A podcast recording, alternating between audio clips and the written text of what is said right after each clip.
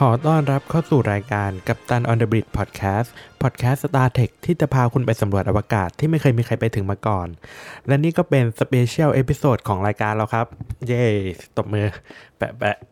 ครับก็มาเจอกันเหมือนเดิมเนาะ กับผมไม้ที่เป็นผู้ดำเนินรายการนะครับ โดยรายการเราห่างหายไปนานมากจริงๆ ก็คืออย่างที่ได้ประกาศไปในทางทวิตเตอร์นะครับทวิตเตอร์จะใส่เอสทำไมวะทวิตเตอร์เนาะว่าเออเราค่อนอขอพักเบรกรายการ เพราะว่าตอนนั้นมันมีเรื่องการเมืองเรื่องม็อบเรื่องอะไรต่างๆ ซึ่งตอนช่วงนั้นอะเราไปค่อนอไปบ่อยเลยแหละ แล้วมันก็มีความ ยังไงเขาเรียกว่าอารมณ์มันสะสม แล้วเราก็ไม่มีเวลาที่จะมานั่งจัดการเนื้อหา แบ่งอารมณ์แล้วก็อาจทำรายการ แล้วก็ตอนนั้นก็ Discovery ซีซั่น3 ตอนแรกเพิ่งฉายด้วย ก็จะเห็นว่าเราบ่นว่าเราเราไม่สามารถดูมันได้อย่างสนุกด้วยปัญหาการเมืองต่างๆ ซึ่งเราว่ามันเป็นเรื่องสำคัญที่เขาควรจะฟังเสียงของประชาชนสักที เออ นั่นแหละมัน ก็เลยออกมาเป็นรูปแบบนี้ก็ประกาศไว้ตรงนี้แหละครับว่าไอ้ที่ประกาศไว้ตอนนั้นอะก็ยังคงคงอยู่ อันนี้คือ special episode จริง ๆ ที่เรารู้สึกว่าเฮ้ยอยากเล่าแล้วมันแทรกได้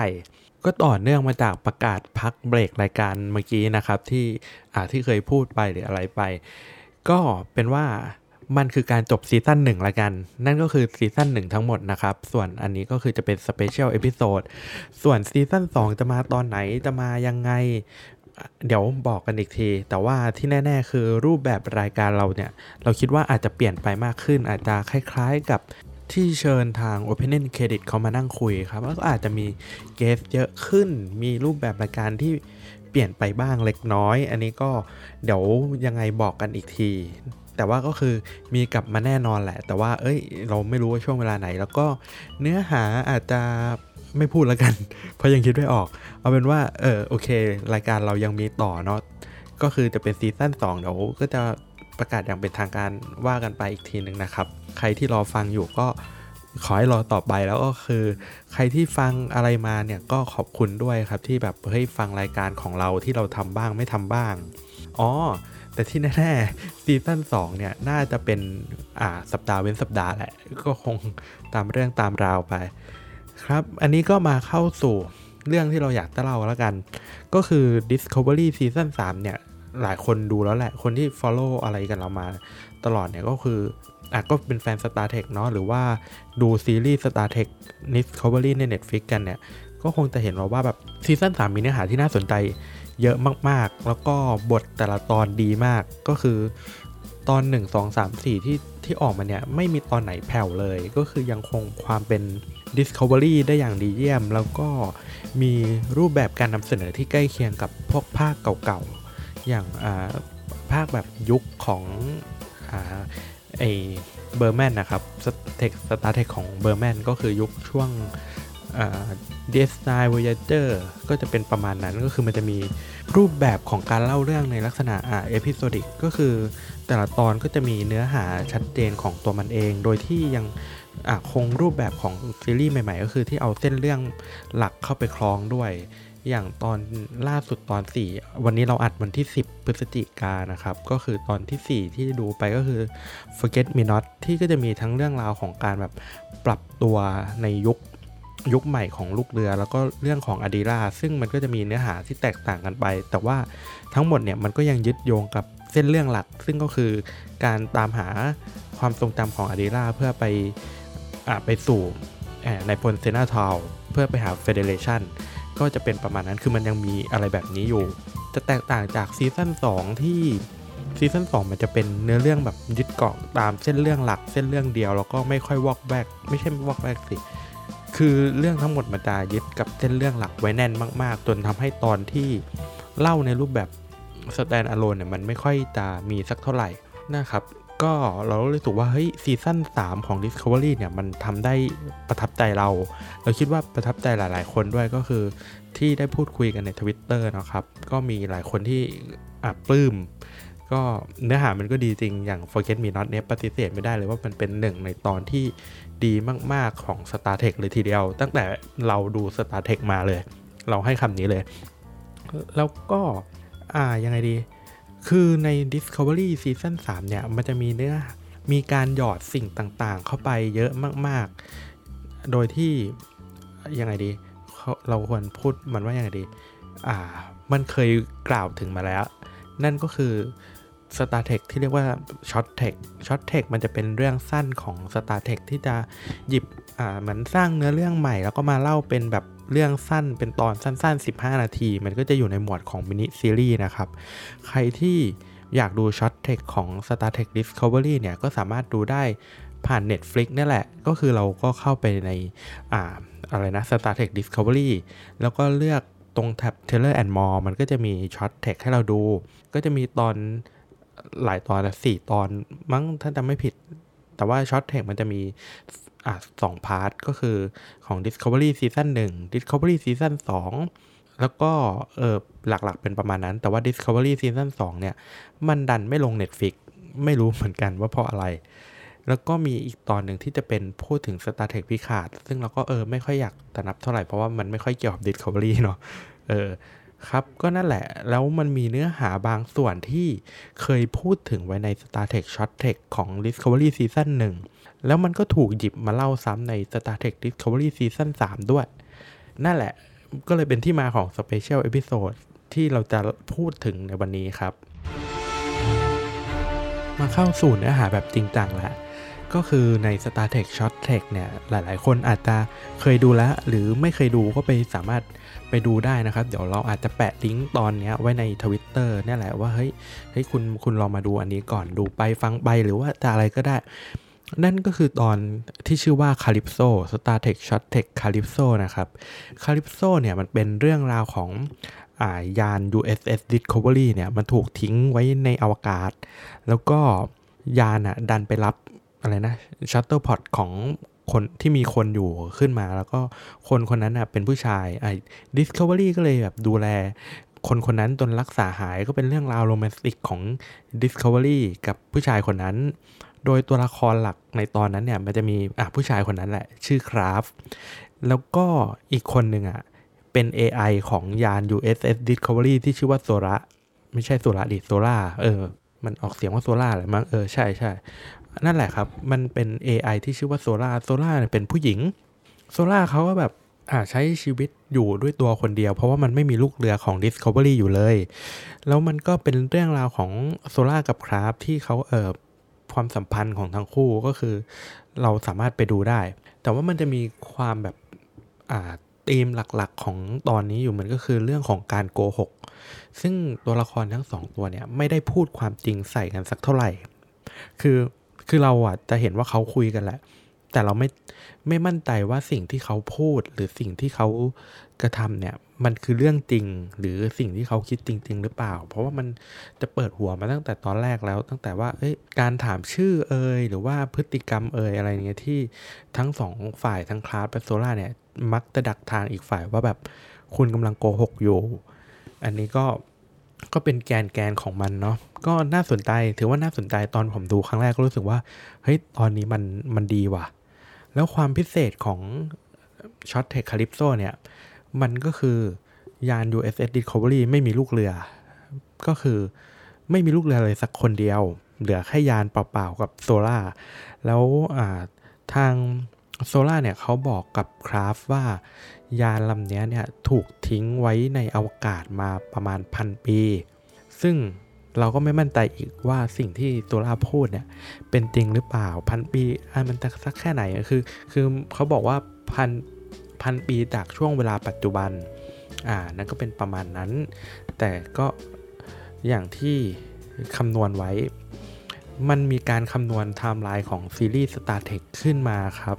คือตอนที่มันฉายครั้งแรกอะไอตอน Calypso เนี่ยมัน 2 ปีก่อน ก็มีคนคำนวณไว้ว่า ยาน Discovery เนี่ยถูกทิ้งร้างไว้ตอนนั้นซีซั่นหนึ่งมันเป็นปี 2 3 เท่าไหร่นะ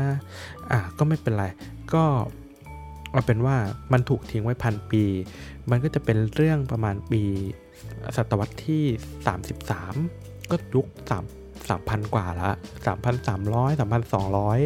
อ่าไม่แน่ใจเนาะก็เป็นประมาณนั้น แต่ว่าที่แน่ ๆ เหมือนพออทำไปทำมาเนี่ยเขาก็เกลี่ยไทม์ไลน์กันใหม่ แล้วก็ไม่ได้ข้อสรุปว่าไอตอนที่ชื่อว่า Calypso เนี่ย มันอยู่นานสักแค่ไหน เขาก็เลยแปะป้าย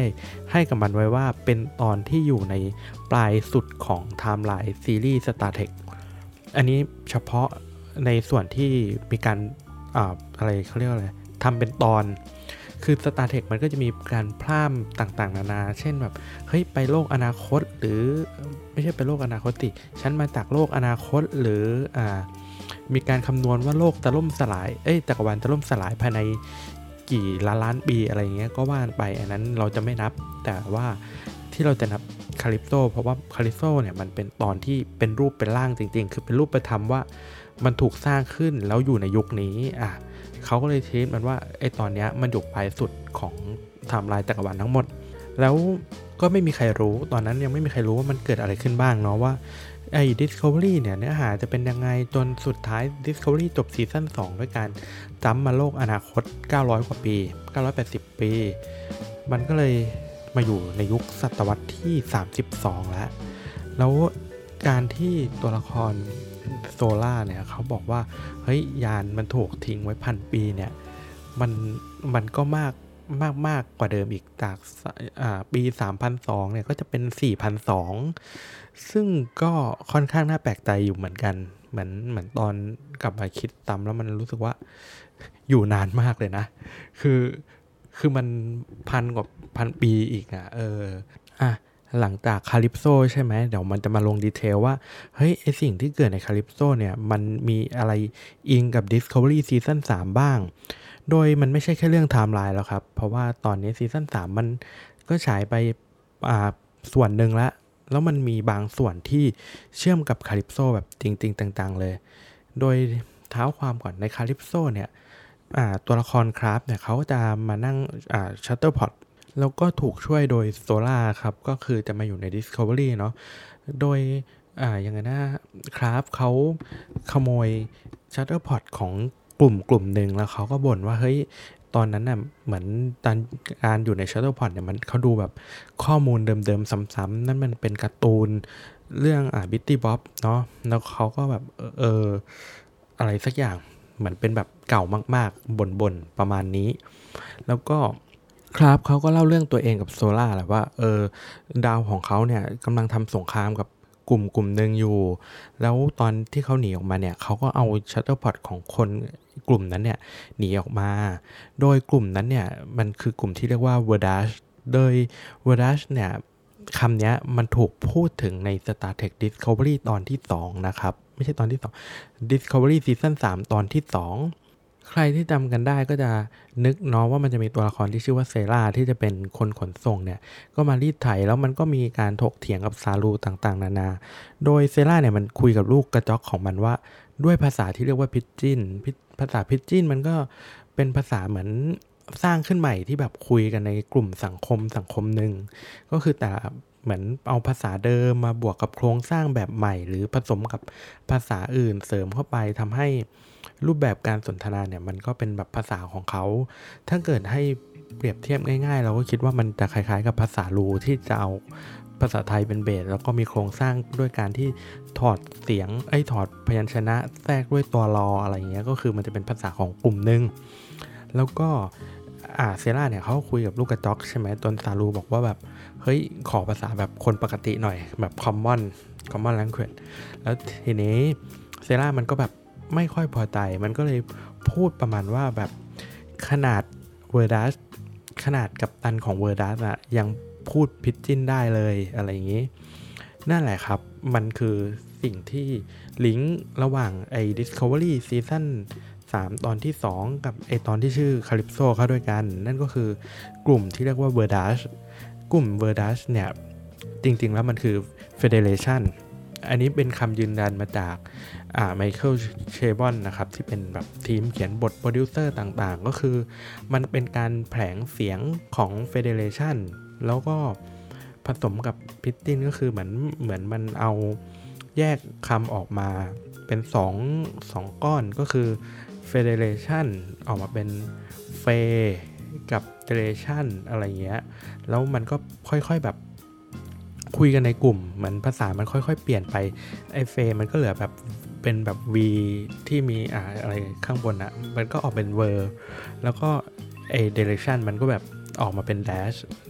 ซึ่ง Zora เนี่ยมันก็พูดว่าตอนนี้เนี่ยกลุ่มไอ V'draysh เนี่ยมันมาถึงจุดตกต่ำที่สุดแล้ว นั่นก็หมายความว่าใน Discovery เนี่ยไอเซล่ามันก็บอกว่า เออ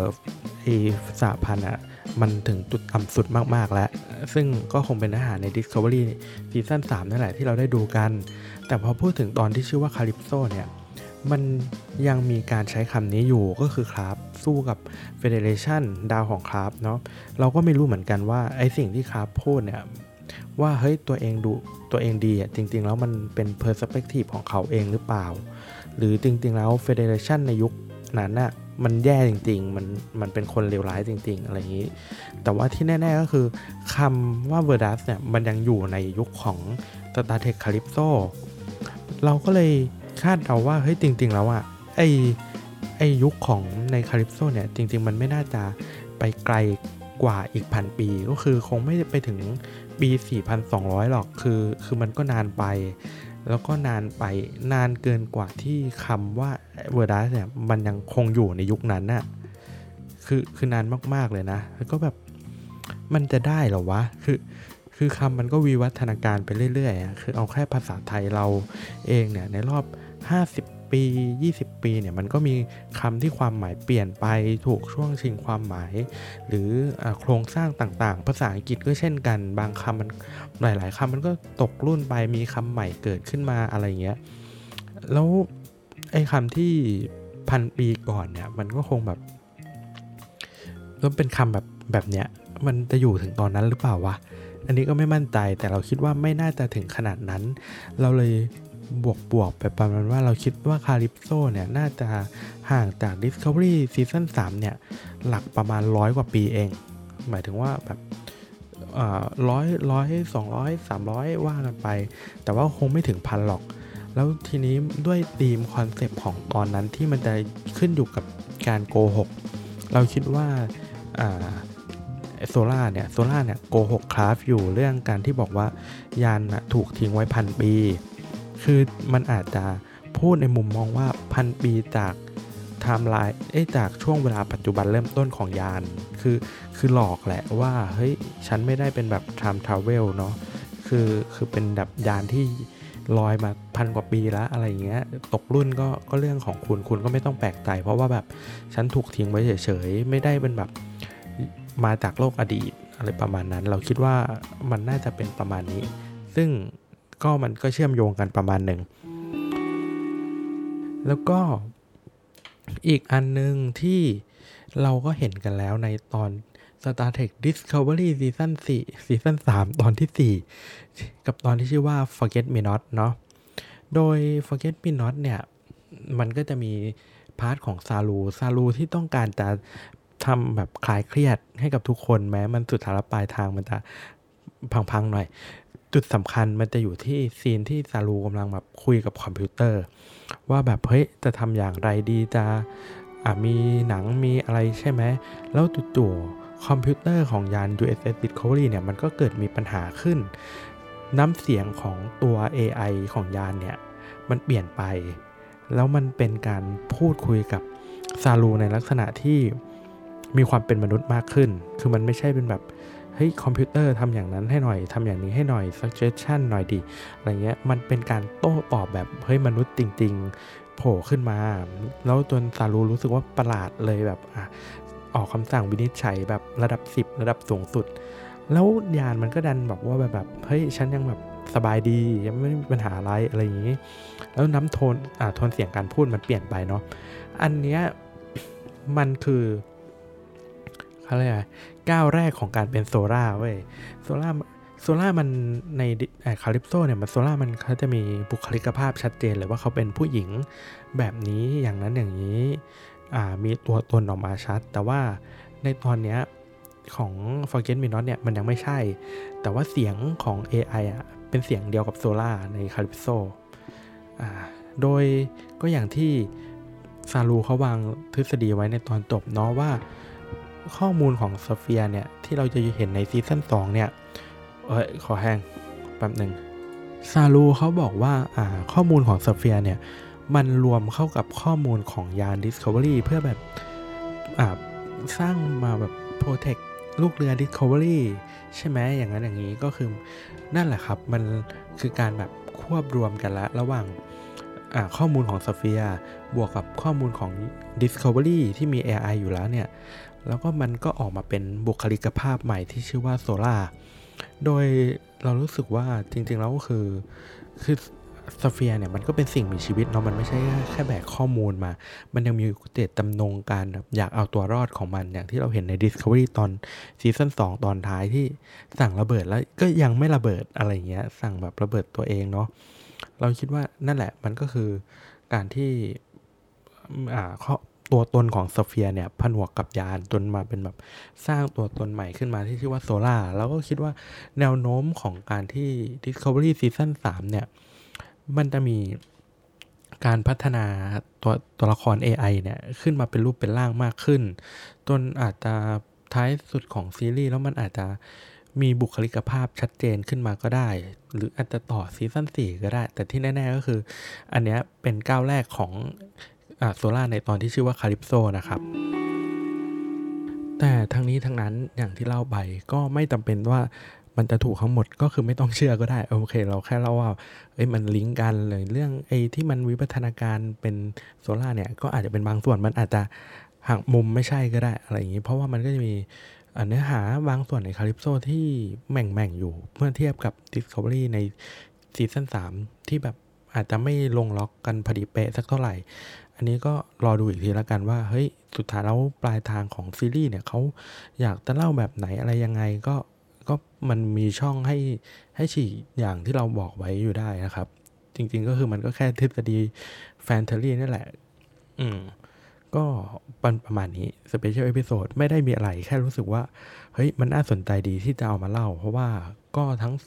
มันก็มีความเชื่อมโยงกันฟังเป็นแบบสนุกสนานเป็น special episode อ่าเผื่อคิดถึงกันแล้วก็ แล้วก็อะไรวะเพื่อที่จะมารอแบบเฮ้ยซีซั่นสามไอซีซั่นสองของรายการเราเนี่ย มันจะมาตอนไหนมันจะมาอะไรยังไง ก็ฟังอันนี้แก้เบื่อไปซีซั่นสองยังไงก็ต้องมีอ่ารีวิว Lower Decks แน่นอน แล้วก็คงมีรีวิว Discovery แน่นอน แต่ว่าจะนำเสนอยังไงอะไรยังไง เดี๋ยวว่ากันอีกทีแล้วกันครับ อันนี้ก็เป็นอันว่าก็จบกับดันออเดบิท special episode เพียงเท่านี้ครับ ก็ขอบคุณทุกคนที่ยังคงติดตามทวิตเตอร์ของเราติดตามรายการของเราฟังรายการของเราอยู่ ก็คือขอบคุณทุกคนมากจริงๆอขอบคุณทุกคนด้วยที่เว้ย ติมือมือไปตบโต๊ะ ขอบคุณทุกคนมากที่แบบเออเข้ามาคุยเรื่องอื่น ๆ ด้วยในทวิตเตอร์เนาะแบบเออเรื่องอาระบนเรื่องตกงานเอยเรื่องการเมืองเอยอะไรเอยก็ขอบคุณจริง ๆ ที่ติดตามกันมาครับ ใครที่ยังไงเนี่ยเผลอมาฟอลเพราะว่ามันแบบทวิตการเมืองอยู่พักหนึ่งก็ อ่าไม่เป็นไรเราก็โอเพนที่คุณจะแบบฟอลได้ แล้วก็ถ้ามาแล้วก็ยังไงก็ฝาก Star t e ทคไว้ด้วย ไปดูซีรีส์ Star t e ทคกัน ก็สนุกสนานฟังพอดแคสต์เราด้วย อะก็ดีสนุกสนานไปครับ ก็เป็นอันว่าขอจบรายการเพียงเท่านี้ก็ขอบคุณทุกคนมากครับ สวัสดีครับ เอ้ยเราต้องปิดรายการด้วยกันว่า ขอให้ดู Star t e ทคให้สนุกครับ ไอ้เย่ประมาณนี้ขอบคุณครับ